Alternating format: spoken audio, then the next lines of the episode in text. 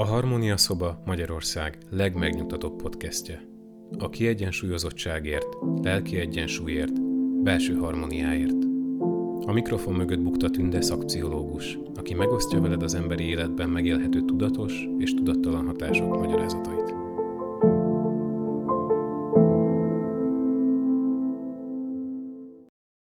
Ezt a podcastet kezdjük egy kis játékkal. Hadd kérdezelek meg, amikor a hűtlenségre gondolsz, mi az első szó, asszociáció és kép, ami eszedbe jut? Mi a reakciód? A helytelenítés vagy a megértés? És kivel szimpatizálsz jobban? A megcsaltal, a szeretővel vagy a gyerekekkel? És kérlek válaszolj arra a kérdésre is, hogy változott-e a hozzáállásod a saját életedben történt események miatt. Eszter Perel könyve 2017-ben íródott, léptünk most 25 évet előre, és megnézzük, hogy most ezekben az években hogyan gondolkodik erről a témáról egy ma praktizáló terapeuta. Mivel nincs univerzálisan elfogadott meghatározás annak, hogy mi minősül hűtlenségnek, az amerikai párok körében végzett felmérések eredményei nagyon eltérőek. A nők esetében az arányt 26 és 70, a férfiaknál 33 és 75 százalék közöttire becsülik. De bármennyi legyen is pontosan, abban mindenki egyetért, hogy ez az arány növekszik, és sokan a nőket tartják felelősnek ezért, tekintve, hogy nagyon gyorsan igyekeznek kitölteni a hűtlenségi arányban keletkezett hézagot.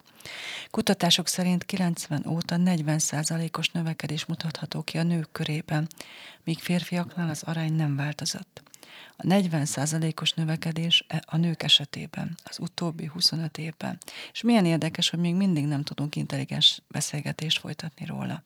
A szerző ezért terapeutaként úgy gondolja, hogy a szerepe az, hogy biztonságos terepet nyújtson a különböző vélemények együttérző kielemzéséhez, és szerzőként is az volt a célja ezzel a könyvvel nem egy szabálykönyvet írt ahhoz, hogy hogyan előzzük meg az afférokat, bár reménykedett abban, hogy hasznos lesz azok számára, akik benne vannak egyben, függetlenül attól, hogy épp milyen szerepben.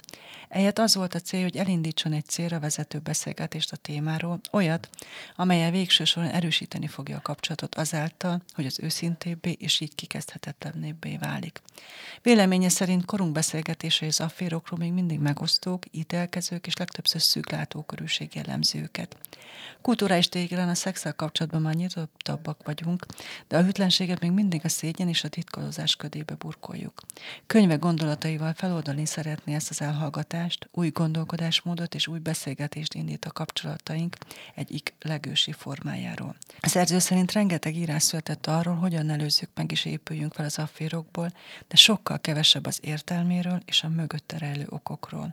És még ennél is kevesebb szó esett arról, hogy mit tanulhatunk belőle, illetve arról, hogy egy affér hogyan informálhat bennünket a kapcsolatunkról, és segített átalakítani, megjavítani azt. A megközelítése inkább az antropológuséhoz és a felfedezőjéhez áll közel.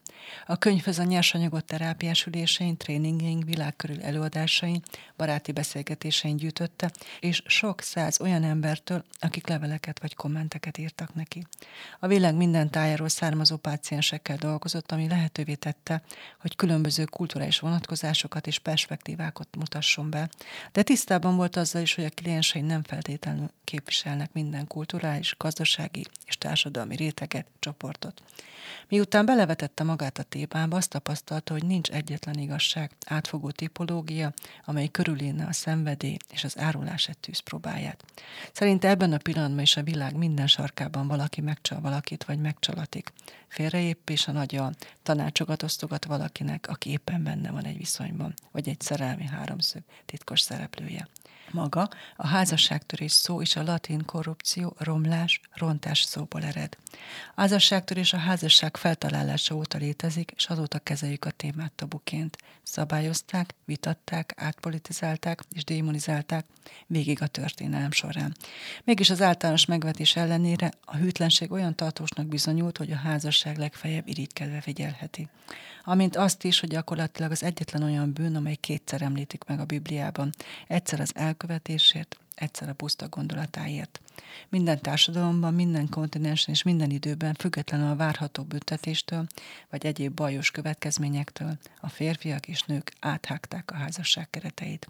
Az emberek majdnem mindenhol házasodnak, a monogámia az elfogadott, hivatalos norma, míg a hűtlenség tiltott, megvetendő. Szóval mit is kezdhetünk mi az afférral, ezzel az időtálló tabuval, mely bár univerzálisan tiltott, mi mégis és univerzálisan belebonyolódunk. A világon mindenhol valahányszor megemlítette a hűtlenség szót, a válaszok a keserű, elítélő szavaktól a szemérmes elfogadáson, az óvatos megértésen át, a kitörő lelkesedésig terjednek. Bulgáriában például a nők egy csoportja úgy tekint férjük félrelépéseire, mint a nem túl szerencsés, de elkerülhetetlen dologra. Párizsban a téma azonnal felver, pesdíti a vacsoratársaság csevegését, és szembetűnő, hogy hány ember szerzett tapasztalatot a hűtlenség mindkét oldaláról. Mexikóban a nők büszkék a megcsalásaik számára, mert azokat a társadalmi lázadás egyik formájaként élik meg a férfi soviniszta kultúrában, ahol teljesen elfogadott, hogy a férfiaknak két otthonuk van, egy a családdal és egy a szeretővel. Lehet a hűtlenség bármennyire is gyakori, de ahogyan definiáljuk, ahogy szenvedünk tőle és beszélünk róla, az óhatatlan összefonódik azzal a helyel és idővel, ahol a dráma lejátszódik. Az amerikai piacon a házasságtörést a lebukás veszélyének és a kellemes izgalomnak a keverékével adják el. A magazinok lapjai mocskoccolnak és a házasság szentségéről prédikálnak. Szexuálisan nyitottá váltunk a végsőkig, de amikor a szexuális hűségről esik szó, még a legszabad elvűek is rendíthetetlennek maradnak. Kitartó rosszallásunkkal kontrollat akarjuk tartani a hűtlenség lendületét, és nem akarjuk beismerni, mennyire elterjedt valójában. A tényt, hogy megtörténik, nem tagadhatjuk, de abban egyetérthetünk, hogy nem kellene megtörténnie. A megcsaltak nyilvános bocsánatkérést követelnek, miközben bőszen teregetik mások szennyesét. A politikai és katonai elit legmagasabb köreitől le egészen a hétköznapi egyszerű emberekig a hűtlenség nácizmust, hamisságot, erkölcstelenséget és árulást jelent. A nézet szerint a félrelépés soha nem értelmezhető egyszerű bosszúként, értelmetlen kalatként, netán igazi szerelemként. A kortárs diskurzust e témára a következőképpen lehet összefoglalni. A hűtlenség csak is egy megromlott kapcsolat tünete. Ha mindened megvan otthon, amire szükséged van, nem lenne okod arra, hogy máshová menj. A férfi unalomból csal, ismert fél az intimitástól. A nő a magányosság miatt és az intimitás iránti vágyból. Aki hűséges, az érett, elkötelezett és realista. Aki elkalandozik, az önző, életlen, és hiányzik belőle az önkontroll. A viszonyok mindig rombolnak, nem segíthetnek a házasságnak, és nem fogadhatók el. Az afférokat nagyrészt az okozott kár oldaláról írják le, és vagy a megelőzésre, vagy az utána való felépülésre koncentrálnak. A büntető jogszókincségből kölcsönözve a klinikusok számtalanszor nevezik a hűséges partnert sértett félnek és a hűtlent elkövetőnek. A környezet aggódik az elárult partner miatt, és hasznos tanácsokkal látja el a hűtlen felet, hogyan kellene segíteni a partnerének felépülni az által okozott traumából. Ha egy affér kitudódik, az pusztító hatású tud lenni, nem meglepő ezért, hogy legtöbb ember így vagy úgy állást foglal. A titkok és hazugságok generációkon át viszonzatlan szerelmeket és összetét szíveket hagynak maguk után. A hűtlenség nem csupán egy két-három emberre tartozó sztori, egész hálózatokat köt össze. A hűtlenség számos dolgot elárul a házasságról, nem csak az egyén aktuális házasságáról, hanem a házasságról, mint intézményről. Például, hogy manapság kinek mi jár, és meddig tartjuk privilégiumainkat magától értetődőnek. Tényleg azt gondoljuk, hogy a megcsalás problematikája olyan leegyszerűsíthető jelenség, mint egy rothadás az almás kosárban.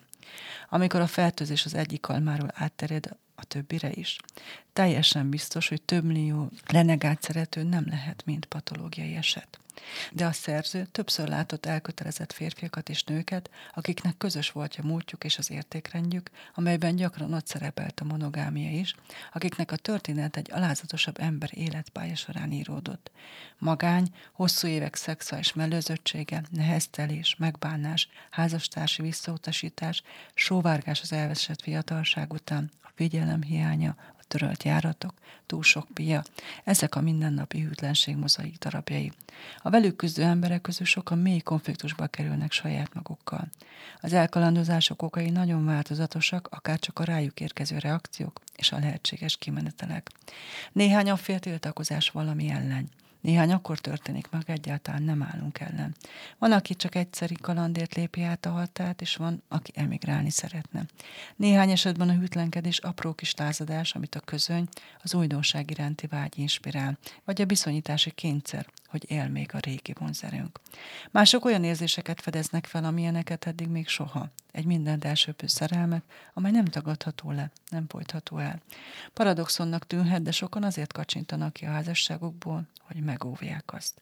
Amikor egy kapcsolatot megmérgez a bántalmazás, az szintén félrelépés generálhat. Az elkalandozás lehet az ébresztő óra csörgése, hogy azonnali figyelemre van szükség, de jelezheti a kapcsolat halálát is. A viszony egy árulás, mert ugyanakkor a vágyódás és a veszteség kifejeződése is. Ha csupán abból a szemszögből vizsgáljuk a félrelépést, hogy mekkora pusztítás okozott, nem csak leszűkítjük a lényeget, de nem is mutatunk előre. Az esetek nagy többségében a mindkettő és megközelítés lenne megfelelőbb. Szükség van egy áthidaló narratívára, hogy segítsünk a pácienseknek felállni a sokarcú hűtlenség megtapasztalása után, hogy megértsék az okokat, meglássák az értelmét és elfogadják a következményeket. Mindig lesznek olyanok, akik szerint az, aki egyáltalán megpróbálja megérteni a hűtlenséget, több méltóságot kölcsönöz neki, mint amennyit megérdemel. A viszonyok rengeteg dolgot taníthatnak nekünk a párkapcsolatokról. Kinyitják az ajtót, hogy mélyebben megvizsgálhassuk az igazi értékeket, a bonyolult emberi természetet és az érosz hatalmát. Arra kényszerítenek, hogy feltegyük a legkényelmetlenebb kérdéseket. Mi készteti az embereket azokon a határokon túlra, amelyeknek a kijelölésért oly sokat tettek, és oly keményen megtalkoztak? Miért fáj olyan nagyon a szexuális árulás? Egy affér vajon mindig az önzés és a gyengeség jele? Vagy lehet bizonyos esetekben érthető, elfogadható, ne adj Isten egy bátor és merész tépés. És független attól, hogy átéltünk-e már valami hasonló drámát vagy nem, mit tudunk kihozni a félrelépés gerjesztette izgalomból, mivel fel tudjuk frissíteni a kapcsolatunkat. A titkos szerelmet mindig fel kell fedni. Szenvedélynek van egy meghatározott lejárati ideje. És van olyan típusú beteljesülés, amire még egy kifejezetten jó házasság sem képes. És hogyan tudjuk megtartani az egészséges egyensúlyt érzelmi igényeink és a testi vágyaink között? Vajon a monogámia mára már használhatetlen fogalommá vált? Mi a hűség? Lehetünk egyszerre több személybe szerelmesek? A szerző szerint ezek a kérdések és az ezekről való beszélgetések minden érett, intim kapcsolatnak részét képezik. Sajnos azonban a legtöbb pár először egy affér által kirobbantott krízis kapcsán beszél róluk. Egy katasztrófa képes bennünket a dolgok legmélyére röpíteni. A szerző ezért arra biztat mindenkit, hogy ne várjunk a vihar kitörésére, hanem nyugodt időszakokban tegyük fel ezeket a kérdéseket. Meghitt hangulatban arról beszélget, hogy mi képes minket a korlátainkon kívüli lépésre késztetni, vagy hogy mennyire ijesztő számunkra a veszteségtől való félelem, növelheti az intimitást, és elősegítheti a kötődést, hiszen a vágyaink még legtiltottabbak is emberi létünk jellemzői. A szerző szerint az azonnali válás nem hagy teret a tévedésnek, az emberi gyengeségnek, és a kijavításnak, a rugalmasságnak és a felépülésnek sem. Amellett lehetetlenet teszi az emberek számára, hogy tanuljanak abból, ami történt, és növekedjenek általa. De ki kell mondani az igazságot, sokak számára sajnos ennél kevésbé drasztikus történés nem elég ahhoz, hogy felhívják magukra a partner figyelmét, és levegőhöz juttassanak egy befüllet kapcsolatot. Végül is a problémát azok a hűtlenségről szóló ítélkező, feszült és elnyomó beszélgetések okozzák, amelyek kizárják a mélyebb megért megértést, ezáltal a remény és a gyógyulás lehetőségét. Együtt vagy külön. A másik hibáztatás a házasságokat még sérülékenyebbé teszi. Az, hogy hogyan dolgozzák fel a párok az affért, meghatározza a kapcsolatok jövőjét és az életüket. Eszter Pele szerint ma a nyugati világban legtöbbünknek két vagy három fontos, hosszú távú kapcsolata vagy házassága lesz.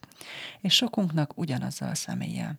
Amikor egy pár egy afféle csengése után keresi fel, gyakran azt mondja a szerző nekik. Az első házasságotoknak vége. Szeretnétek egy másikat kötni egymással? A munkája során három jellegzetes félrelépést követő szcenáriót látott azoknál a pároknál, akik úgy döntöttek, hogy együtt maradnak. Elsők, akik benne maradnak a múltban, ők a szenvedők. A második csoport, akik kihúzzák magukat a hajuknál fogva, és elengedik a múltat, ők az építők. És a harmadik csoport, akik kiássák magukat a romok alól, és új, jobb szövetséget kötnek, ők a felfedezők.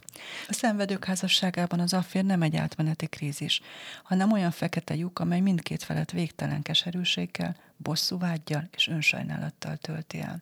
Még öt vagy tíz évvel az eset után is ez kapcsolatuk epicentruma.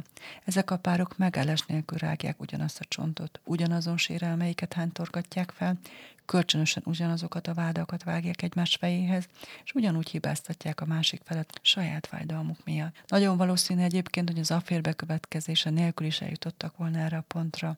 Az, hogy benne maradtak a házasságban, ugyanolyan rejtélyes, mint az, hogy miért képtelenek túljutni az ellentmondásokon. Osztoznak a házasság börténének cájláján. Minden vita alkalmával szóba kerül az afférés. Az ilyen párok eredménytáblát vezetnek az erkölcsi felsőbbrendűségről, nincs a bűnbánásnak és a vezeklésnek az a mértéke, amivel beérnék. Az ilyen párok állandó ellentmondásban élnek. A ütlenkedő fél számára az elárult maga lesz a megtestesült bosszúállás. Az elárult fér szemében az áruló a gazházasságtörő megtestésítőjévé válik, és kevés kívánatos tulajdonsága marad. Az ilyen házasságok túlélhetik az affér, de a házastársak érzelmileg halottak. Minden esetben, amikor a régi hűtlenség egy pár életének örökre az első számú meghatározója marad, ami eltört, többé már nem rakható össze. A kapcsolat örökre gipszet visel. Az építők pedig azok, akik értékelik a fogadalmukat és a közös életüket, amit felépítettek törődnek egymásra, és meg akarják tartani a családot és a szövetségüket.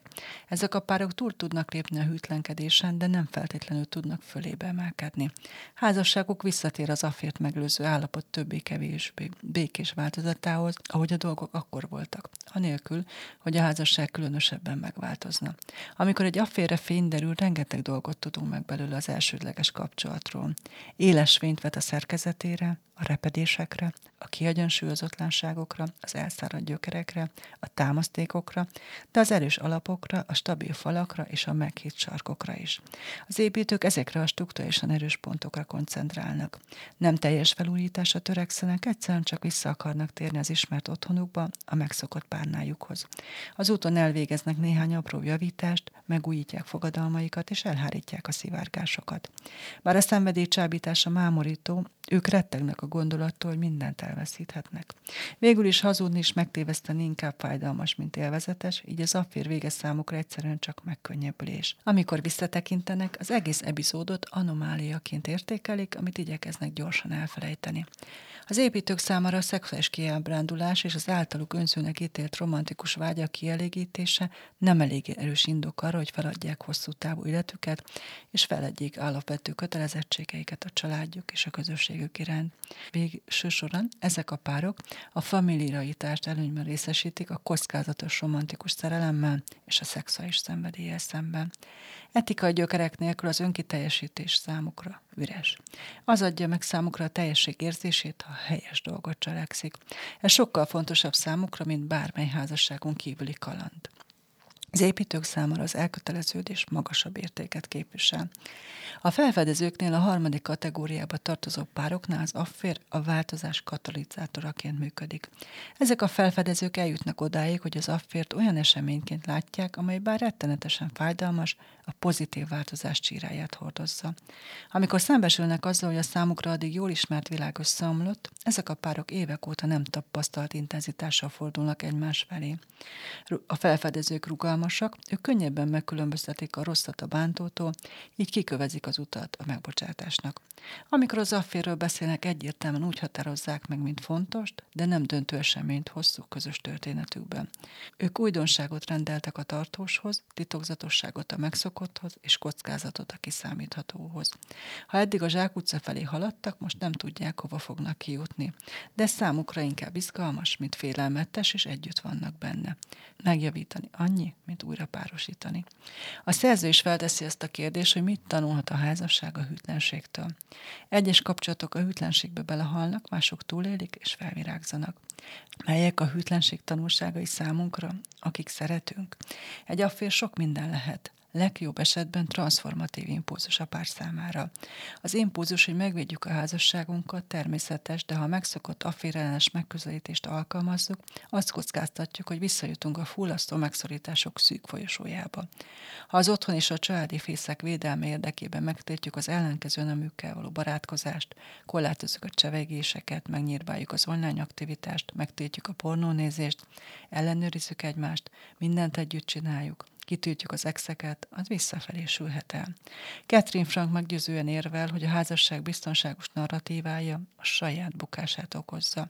Amikor egy pár különböző megfigyelési módszerekkel és önfegyelmezéssel próbálja megóvni kapcsolatát, azt kockáztatja, hogy éppen az ellenkezőjét éri el a szabálysértés erotizálását.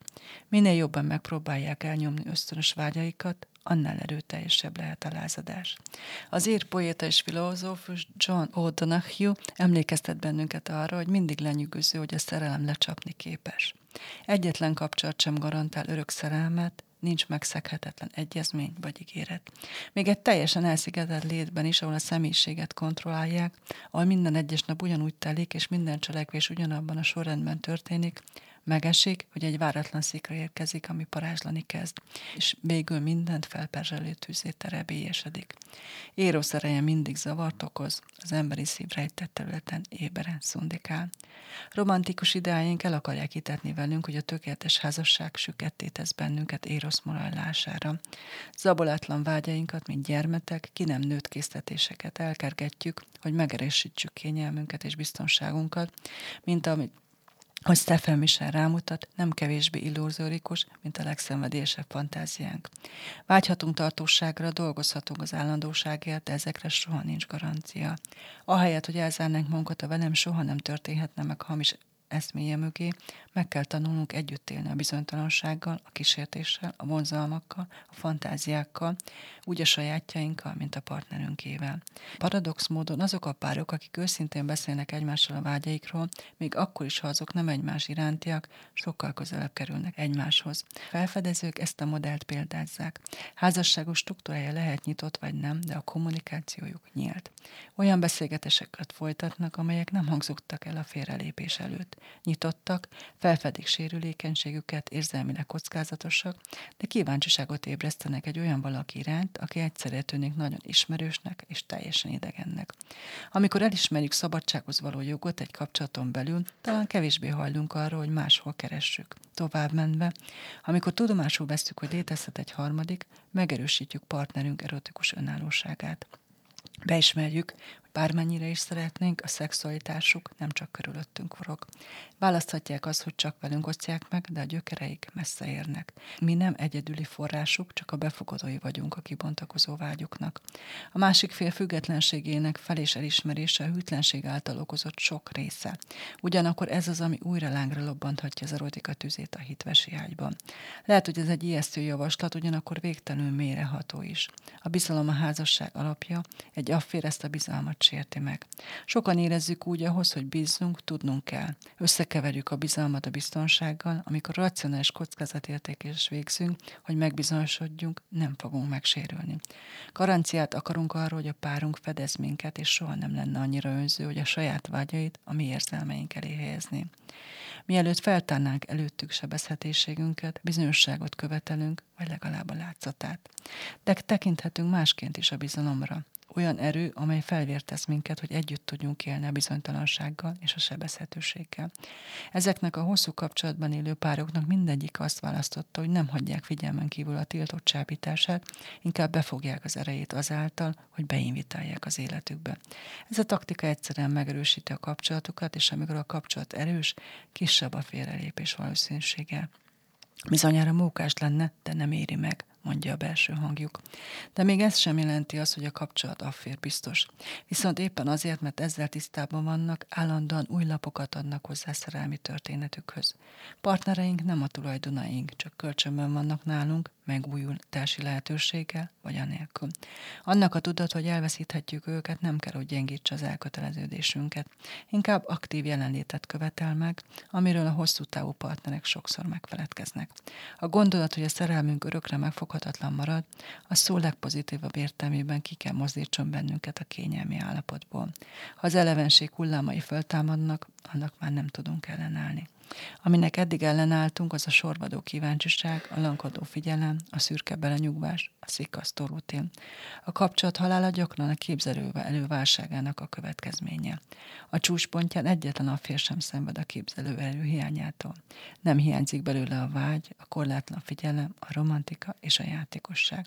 Megosztott álmok, gyengétség, szenvedély és végtelen kíváncsiság. Ezek mind-mind a hűtlenség természetes alkotó elemei. Ugyanezek az összetevői egy virágzó kapcsolatnak is. Nem véletlen, hogy az egymáshoz lekitartóban vonzódó párok közül sokan a hűtlenség nagykönyvéből veszik át a házasságok stratégiáját. Én Bukta Tünde vagyok, és a Harmónia szobát hallottad. Jövő héten érkezem egy új értékes tartalommal, amely segítséget nyújthat neked abban, hogy harmonikusabb és teljesebb életet élj. Ha tetszett az adás, keres minket Spotify-on, valamint Apple Podcast-en, Facebookon és az Instagramon is.